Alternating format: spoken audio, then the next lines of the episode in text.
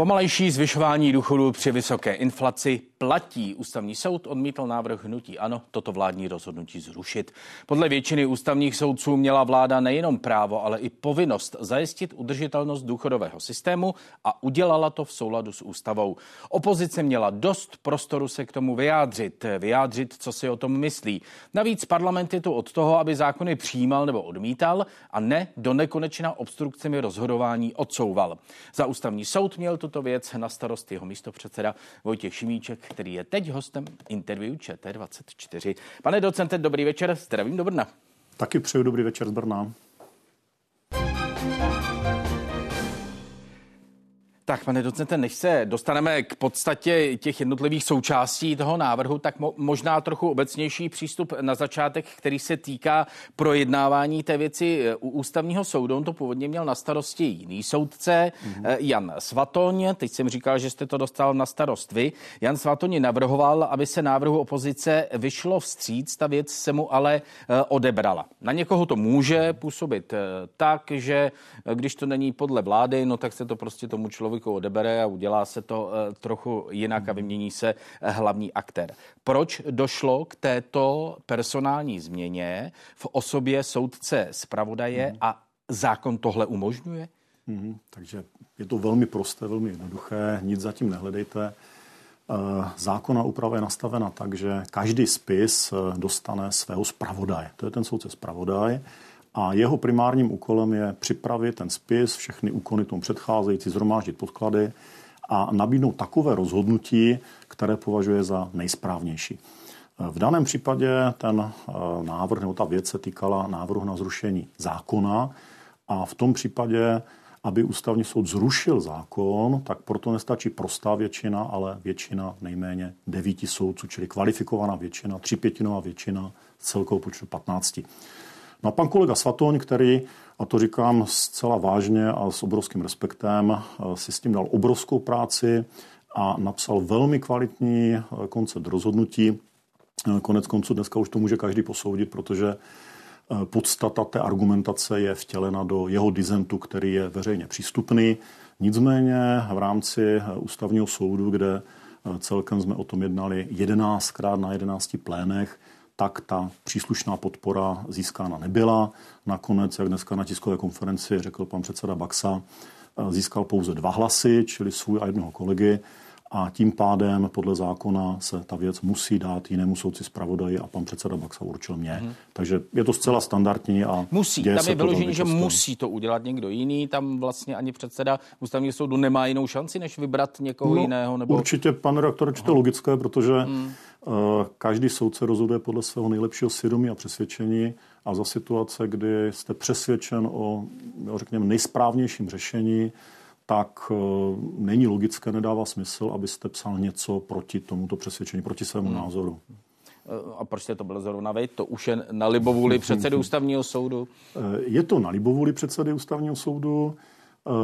A víte, proč tedy vybral vás? Tak to libovůle je samozřejmě takový jo, trošku ošklivý výraz.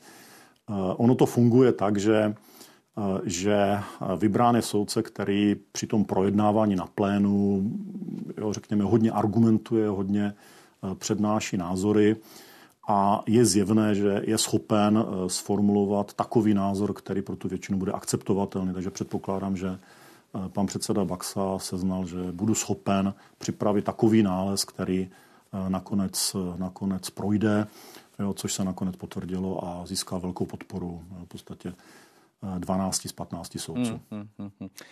Říkal jste jedenáctkrát, jste o tom jednali, přijeli jste se hodně? V každém případě samozřejmě to, že jsme jedenáctkrát o tom jednali, to neznamená, že jsme se o tom přeli. Jo, čili samozřejmě v té věci byly učiněny i některé procesní úkony. Například byla navrhována podjatost soudce profesora Vintra. O tom jsme samostatně rozhodovali. Také jsme se domluvali ohledně určité procesní taktiky, čili koho oslovíme, zda učiníme ústní jednání, koho na to pozveme, jaké dotazy jim připravíme, čili určitě to nebyla kauza jednoduchá nejenom právně, ale ani řekl bych logisticky. Hmm. A to ústní jednání, které jste nakonec tedy, nebo veřejné projednávání, které jste nakonec nařídili, tak to mělo nějaký zásadní význam, byl to nějaký zásadní zlomový bod, který rozhodl o tom, k čemu se většina ústavního soudu přikloní? Uh, takto. Tuto otázku pana redaktora vydávala smysl, tak byste musel asi položit každému jednomu soudci. Všem patnácti ano. soudcům. Ale vy to nějak vnímáte jako soudce zpravodaj. Samozřejmě, ale je korektní, aby mluvil za sebe. Z mého hlediska faktem je, že ty podstatné informace, ty jsme si vyžádali ve formě vyjádření, ve formě v podstatě návrhů a tak dále, čili ty podklady jsme měli, vycházíme samozřejmě i z veřejně přístupných zdrojů. Takže upřímně řečeno, z mého hlediska na tom ústním jednání nepadly nějaké úplně nové, soudu dosud neznámé faktické informace. Nicméně to ústní jednání mělo velký smysl, protože znáte to nepochybně sám, je rozdíl něco si číst a něco autenticky slyšet. Nemluvě o tom, že jsme mohli vyslechnout ty aktéry, kteří se na přípravě příslušného návrhu zákona přímo podíleli, plus mohli jsme se ptát i nezávislých expertů a mohli jsme si třeba i některé údaje, informace ověřit, což má obrovskou hodnotu. Tak, teď tedy poprosím jednotlivé rozměry toho rozhodnutí. Začnu s dovolením u té legislativní nouze. Mm-hmm. Vy jste řekli, že vláda nezneužila legislativní nouzi, protože mm-hmm. byly mimořádné okolnosti. Zjednodušeji, omluvte prosím laický eh, slovník mm-hmm. v tomto smyslu. Jak to, že ty mimořádné okolnosti platily, když jste zároveň řekli, že vláda měla daleko lépe pracovat s predikcemi, které tu vysokou inflaci hodně dlouho předpovídaly. Takže nic mimořádného se nestalo. Nejde to trochu proti sobě? No já myslím, že určitě ne a v tom nálezu to je odůvodněno. Podívejte se, to, že byly nějaké predikce varovné, to je pravda, to bylo prokázáno. Jiná věc je ta, že zároveň jsme v tomto nálezu řekli, že vláda neporušila žádnou svoji právní povinnost. Čili kdybychom se časově přenesli do podzimu roku dvacet dva, tak to pořád byly predikce. Samozřejmě od velmi úctyhodných in, institucí, ale byly to jenom nějaké predikce, nějaké předpovědi, které se navzájem od sebe poněkud lišily. A ten vývoj inflace na podzim roku dvacet dva byl taky velmi, velmi rozdílný a ke konci roku dvacet dva došlo v podstatě k utlumení té inflace. Čili to, že v lednu inflace bude, že pravděpodobně překročí tu hranici pět procent, to se očekávalo. Koneckonců oba ministři při ústním jednání se shodli, že čekali, že v lednu ta inflace bude šest procent, ale že bude více než dvojnásobná, tak to skutečně bylo překvapení asi nejenom pro ně. Hmm. Tady já se poprvé podívám mm-hmm. do jednoho dizentního stanoviska pana doktora Svatoně mimochodem. On odmítá bagatelizaci prognóz Ministerstva financí a České národní banky a říká, že se s nimi prostě mělo, mělo pracovat. Z čeho vy vycházíte ve svém tvrzení? Ne, musí se počkat až na oficiální data statistiku, jak jste o tom mluvil. Uh, pozor, pane rektore, v tom našem odůvodnění toho většinového názoru není vůbec řečeno, že se s tím nemělo pracovat. Jo, tam je řečeno, že e, samozřejmě vláda tu situaci má sledovat a mohla tomu přizpůsobit kroky. To jsme určitě nevyloučili, nepopřeli. Pouze jsme řekli, že nebyla povinna vycházet pouze z predikcí, které, jak jsem řekl, se e, od sebe lišily. A to skutečně stvrzení té lednové inflace nastalo až desátého února, čili z oficiálního údaje Českého statistického úřadu. Tak, velké hospodářské škody. E, opět se obrátím k panu soudci Svatoňovi, cituji. Mm-hmm. Vyhlášení stavu legislativní nouze z důvodu hrozby značné hospodářské škody by přitom mělo být vyhrazeno skutečně závažným hrozbám, jež plynou z takových mimořádných situací, jako je živelní pohroma, bankovní krize či pandemie a nikoliv tam, kde jde o víceméně běžné hospodaření státu. Konec mm-hmm. citace. Mm-hmm. To, že těch dvacet miliard, které hrozilo jako škoda v tom prvním kroku, nebylo zas až tak významné, to opět zjednodušuje, ale v zásadě vláda to připustila, že toto by mm-hmm. bylo řešitelné. Není to další z argumentů, proč byla legislativní nouze využita protiústavně? Pane aktore, tady hrajeme trošku takovou hru, kde jakoby kopírujeme tu diskuzi, která samozřejmě probíhala i na plénu ústavního soudu. Já samozřejmě rád na to zareaguji. Tam jde o to, že stav legislativní nouze lze vyhlásit v podstatě ve třech případech, otázka bezpečnosti státu, zásadního porušení lidských práv a pak právě otázka té hospodářské škody. Ty první dva případy samozřejmě nebyly ve hře.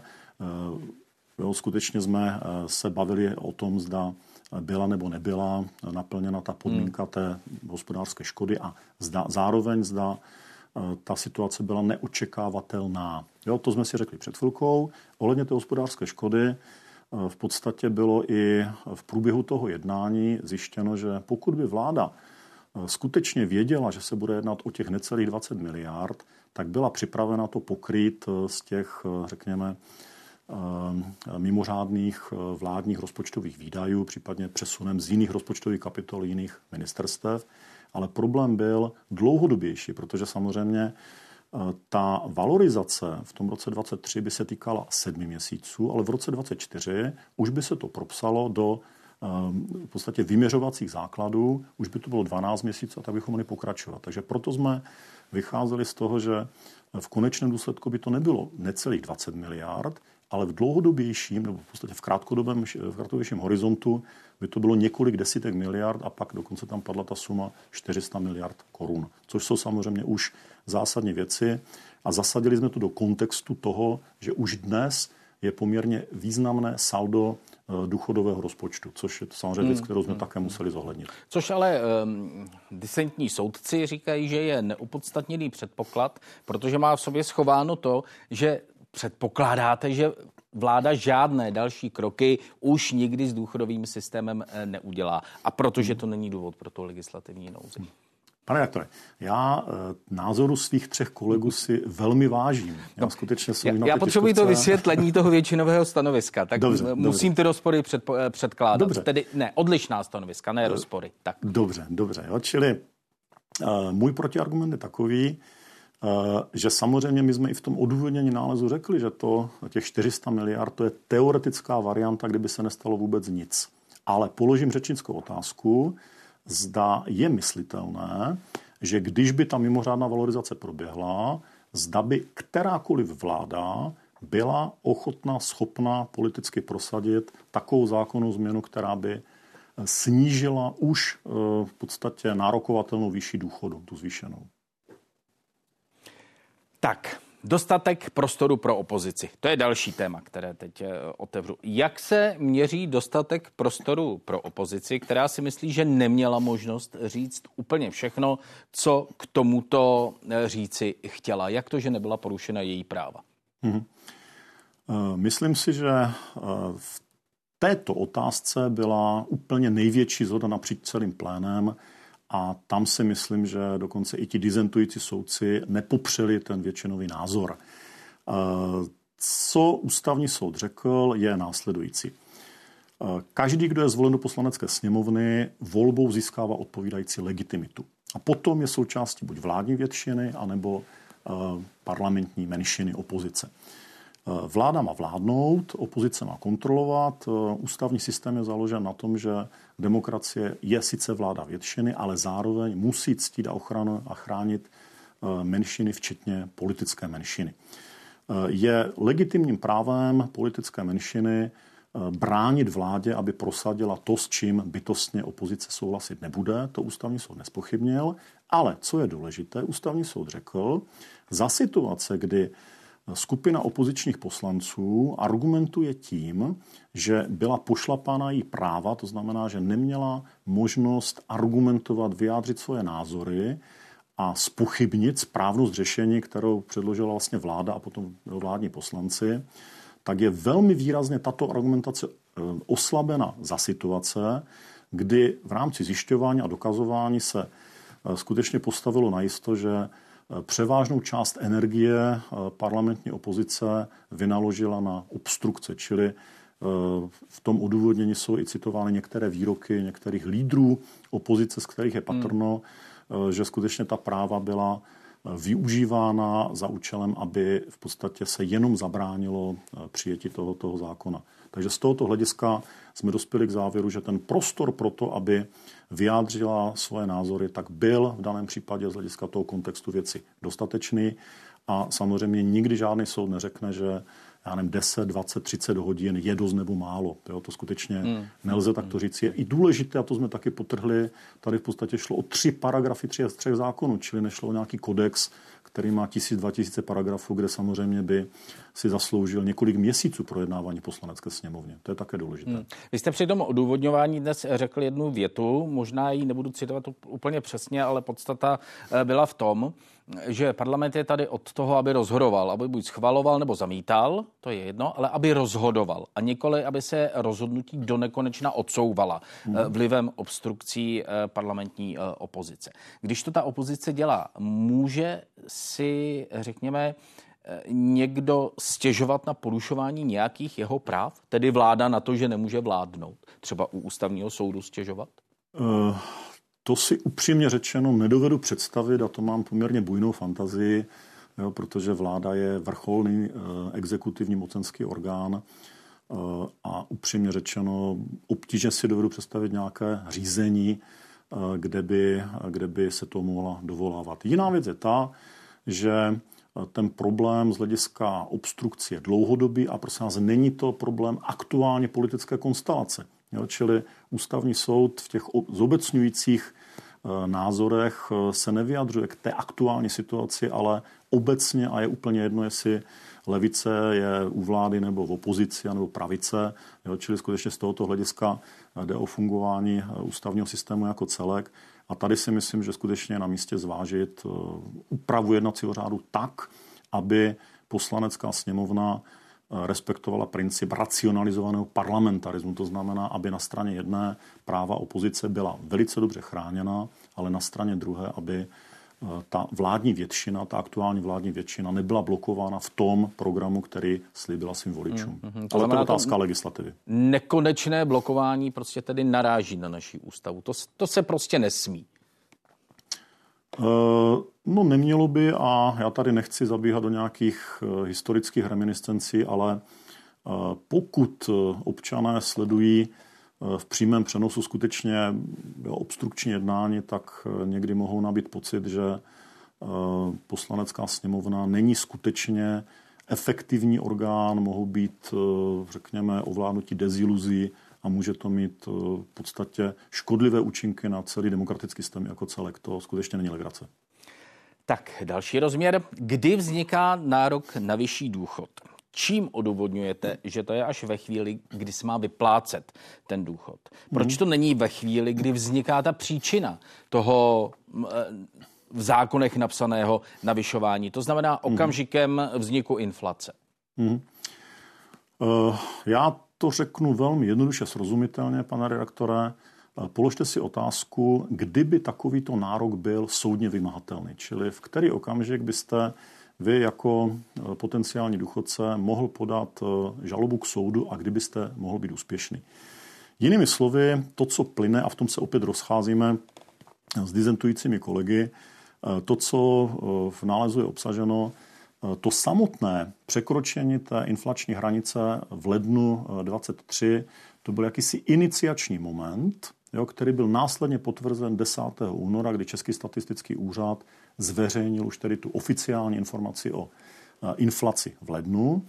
A tím se rozběhla, rozběhl mechanismus, kdy v podstatě měla vláda přímo příslušné nařízení. Proto jsme řekli, ano, ke konci ledna už velmi pravděpodobně vzniklo legitimní očekávání příjemců důchodu, že dojde k té mimořádné valorizaci a od desátého února už mohli vědět zhruba v jaké procentuální výši. Nicméně to legitimní očekávání bylo poměrně slabé a velmi krátké, protože vláda skutečně velmi rychle předložila příslušný návrh zákona a potom v podstatě od března už ta zákonná úprava byla byla změněna, takže ta valorizace proběhla, ale ne v tak vysoké výši, jak měla proběhnout podle té úpravy původní. Hmm. Říkáte slabé a krátké to legitimní očekávání. To lze takhle v právu říct, no jo, to je jenom trochu a netrvalo to dlouho, tak to nevadí, že se u toho porušil zákon. Já jsem to nemyslel zlé a vůbec ne cynicky. Já to taky nemyslel ne, ne, zlé. Ne, ne, já vím, já to, já to, já to jenom říkám, že ne, nebavíme se jenom my dva, ale myslím, že se na nás ano, no, pro diváky, další. Především, přesně především. Tak. Jo, takže tady jde o to, že uh, ta uh, otázka legitimního očekávání ta v tom odůvodnění nálezu je součástí argumentace ohledně retroaktivity. Navrhovatelka tvrdila, že došlo k pravé retroaktivitě, čili argumentovala tím, že ten samotný nárok už vznikl v lednu a tím pádem prostě musel být přiznán a pokud, na, pokud byl snížen, tak tím pádem je to nepřípustná pravá retroaktivita a je to nutně protiústavní. S tím jsme nesouhlasili, dospěli jsme k závěru, že jde o nepravou retroaktivitu a nepro, nepravá retroaktivita obecně v právu je možná, je přípustná a není protiústavní, ale mohla by být protiústavní za situace, kdyby zásadně zasahovala vzniklé legitimní očekávání příjemců té právní úpravy. Takže proto jsme, když jsme jo, vyřešili tu pravou retroaktivitu, řekla, řekli jsme, není to pravá retroaktivita, přestoupili jsme k řešení té nepravé retroaktivity, řekli jsme ano, ale ta je možná ústavně. Šli jsme k, tele, k tomu legitimnímu očekávání a řekli jsme, ano, to legitimní očekávání vzniklo, ale trvalo velmi krátkou dobu. To je logika koncepce tohoto nálezu. A je to v souladu s ústavou? To jsme se shodli a tak to ústavní soud rozhodl, takže tak tomu je. No, ale, a to je opět tedy jedno z disentních stanovisek, tentokrát pana doktora Šámala, pokud se nemýlím, ohledně vzniku nároku, s čímž nesouhlasí, že to je až mm-hmm. buď tím termínem pro vydání nařízení vlády nebo termínem výplaty. On totiž tvrdí, že to je svévolný odklon od dosavadního rozhodování Ústavního soudu. Teď cituji, budí dojem, že většina pléna tvoří ad hoc právní konstrukci, hmm. která jí lépe umožní návrh zamítnout. Přijatý nález tedy postrádá hmm. prvky náležité kontinuity, předvídatelnosti a legitimity. Konec citátu pana doktora Šámala. Přizpůsobili jste si konstrukci k tomu, tomu k čemu jste chtěli dospět? Uh. Tak tady se musím, pane doktore, velmi důrazně ohradit. V žádném případě respektuji názor pana profesora Šámala, ale nezbývá mě říci, že naše názory se v této otázce rozcházejí jako přátelé, ale rozcházejí se. Čili absolutně s tím nesouhlasím a ústavní soud si nic nepřizpůsoboval a rozhodl podle svého nejlepšího svědomí a přesvědčení. Zatím absolutně stojím. A nevybočil ze své vlastní kontinuity, ze svých vlastních judikatur? Já si myslím, že určitě ne a tady fakt doporučuji pečlivě si přečíst celé to odůvodnění a nejenom disenty, protože my jsme si velmi dali pozor a byli velmi opatrní a nechtěli jsme se nijak odchýlit od dřívější judikatury, protože vycházíme z toho, že stabilita, kontinuita, předvídatelnost judikatury je velmi důležitou hodnotou a soud by tu judikaturu neměl porušovat, neměl by rozhodovat nahodile a proto jsme řekli, z jakých rozhodnutí jsme vycházeli, na jaké jsme navazovali a současně jsme řekli, proč třeba ten případ, který jsme rozhodovali my, tak je odlišný od těch případů jiných, jo, třeba ohledně toho stavu legislativní nouze. Opustme penze pro rozhovor v interview Č T dvacet čtyři. Obraťme se k ústavnímu soudu jako takovému. On se docela proměnil teď v posledních měsících. Končily mandáty soudců, přišli noví ústavní soudci. Je to nějak znát, já nevím, jak to mám říct, na té na právní chuti, na právní hmm. vůni, vůni ústavního soudu, hmm. na právním charakteru ústavního hmm. soudu, na tom pohledu ústavních soudců na právo. Něco se na tom hmm. změnilo?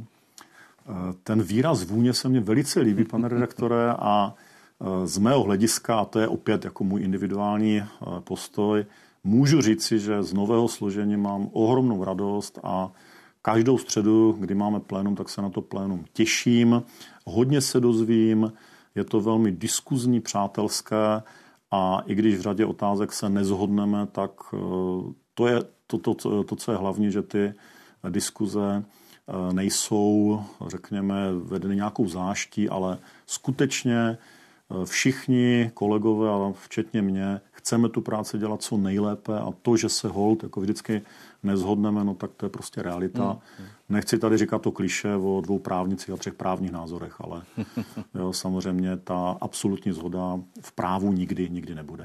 A ten charakter ústavního soudu, bude, bude ten soud trochu jiný, což může být dáno generačně, dobou vzdělávání, místem vzdělávání asi jednotlivých ústavních soudců. Bude, bude to jiný ústavní soud? Asi ano.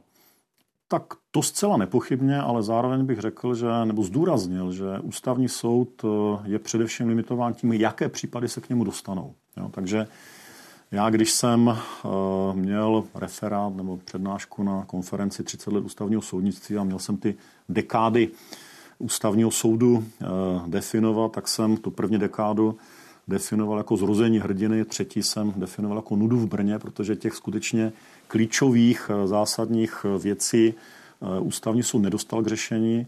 Takže upřímně řečeno, sám nevím a budu na to velmi zvědavý, jaké případy se dostanou k ústavnímu soudu a jakou vlastně dostane možnost, aby vytvářel takové velmi třeba komplikované zásadní, zásadní nálezy. To tak, nevíme. Tak teď jste si zásadní věc užil. Váš mandát už se ale taky pomalu blíží ke konci do června, pokud se nemýlím, trvá ten váš stávající mandát. Pokud jsem správně četl, tak o další v zásadě už zájem nemáte, o další mandát minimálně teď tedy. U ústavního soudu? Chcete zpátky k nejvyššímu správnímu soudu? Uh, a zase se... k volebnímu senátu? Tak to vrátím se samozřejmě na nejvyšší správní soud, uh-huh. protože jsem dočasně přeložený. Do jakého senátu budu přeložen a tak dále, nebo kde budu působit, to závisí na rozhodu práce, který vydává předseda nejvyššího správního soudu. A k té poznámce ohledně opakování mandátu, já už dvacet let tvrdím, že to bezprostřední opakování mandátu není dobře. A já si myslím, že to můžu teď krásně dokumentovat na té kauze, kterou jsme dneska rozhodli, protože když jsem byl soudce zpravodaj v takové kauze, která samozřejmě má veliké politické důsledky, tak právě protože neaspiruji na okamžité opakování mandátu, tak skutečně jsem rozhodoval jako velmi vnitřně svobodný podle svého nejlepšího přesvědčení a neměl jsem nikde v hlavě nějaké úvahy, komu se zalíbit nebo koho si neučinit nepřátelem v takové takové kauze. Proto si myslím, že to opakování mandátu není dobře. Pane docente, děkuji vám za rozhovor v interview ČT dvacet čtyři a za vysvětlení dnešního rozhodnutí, nebo dnes zveřejněného rozhodnutí Ústavního soudu. Děkuji, nashledanou. Bylo mi potěšením, naslánou, mějte se.